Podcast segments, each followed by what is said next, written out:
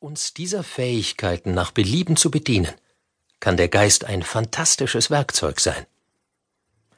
Die Vergangenheit auszublenden und die Zukunft zu vernachlässigen, wäre eine Entwertung dieser wunderbaren Fähigkeit.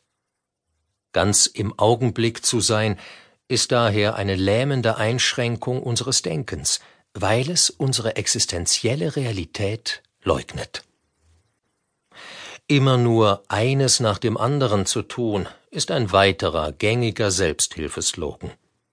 Wieso sollte man nur eine Sache tun, wenn der Geist doch eine phänomenale, vieldimensionale Maschine ist, die gleichzeitig mit mehreren Aktivitätsebenen umgehen kann? Warum sollten wir ihn ausschalten, statt ihn zu zügeln und zu lernen, ihn zu lenken? Wenn wir die Aktivität des Geistes als etwas Beglückendes erfahren können, wieso sollten wir uns freiwillig dafür entscheiden, uns ein Brett vor den Kopf zu nageln?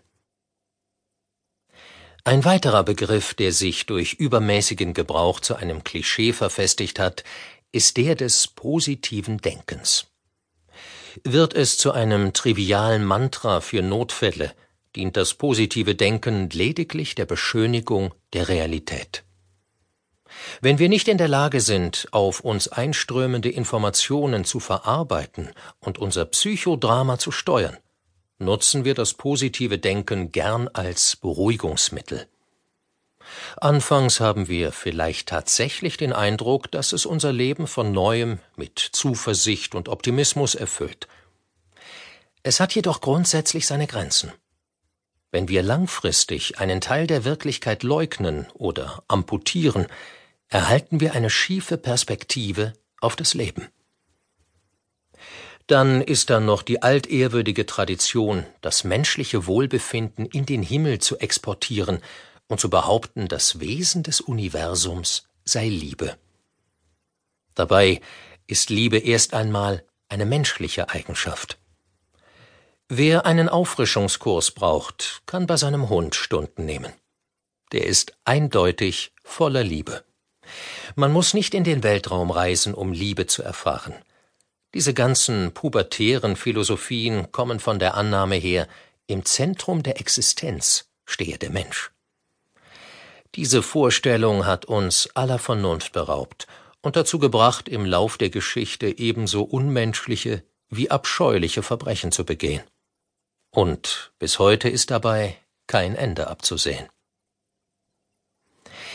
Als Guru habe ich keine Doktrin zu lehren, keine Philosophie zu vermitteln, keine Glaubenssätze zu propagieren. Das ist so, weil die einzige Lösung für alle Übel, von denen die Menschheit geplagt wird, die Transformation des Selbst ist. Erlangt wird sie nicht durch Moral oder Ethik und auch nicht durch eine Veränderung unserer Einstellungen oder unseres Verhaltens, sondern indem wir die grenzenlose Natur dessen erfahren, wer wir sind. Selbsttransformation bedeutet, dass nichts Altes mehr übrig bleibt. Sie bedeutet eine neue Dimension in der Art, wie wir das Leben wahrnehmen und erfahren. Das zu wissen ist Yoga. Wer es verkörpert, ist ein Yogi. Wer uns in diese Richtung weist, ist ein Guru. Mit diesem Hörbuch möchte ich dazu beitragen, Freude zu deinem ständigen Begleiter zu machen. Damit das geschieht, bietet das Hörbuch keine Predigt, sondern eine Wissenschaft, keine Lehre, sondern eine Technik, keine Gebote, sondern einen Weg. Nun ist es an der Zeit, diese Wissenschaft zu erkunden, die Technik anzuwenden und den Weg zu gehen. Auf dieser Reise ist der Guru nicht das Ziel, sondern die Straßenkarte.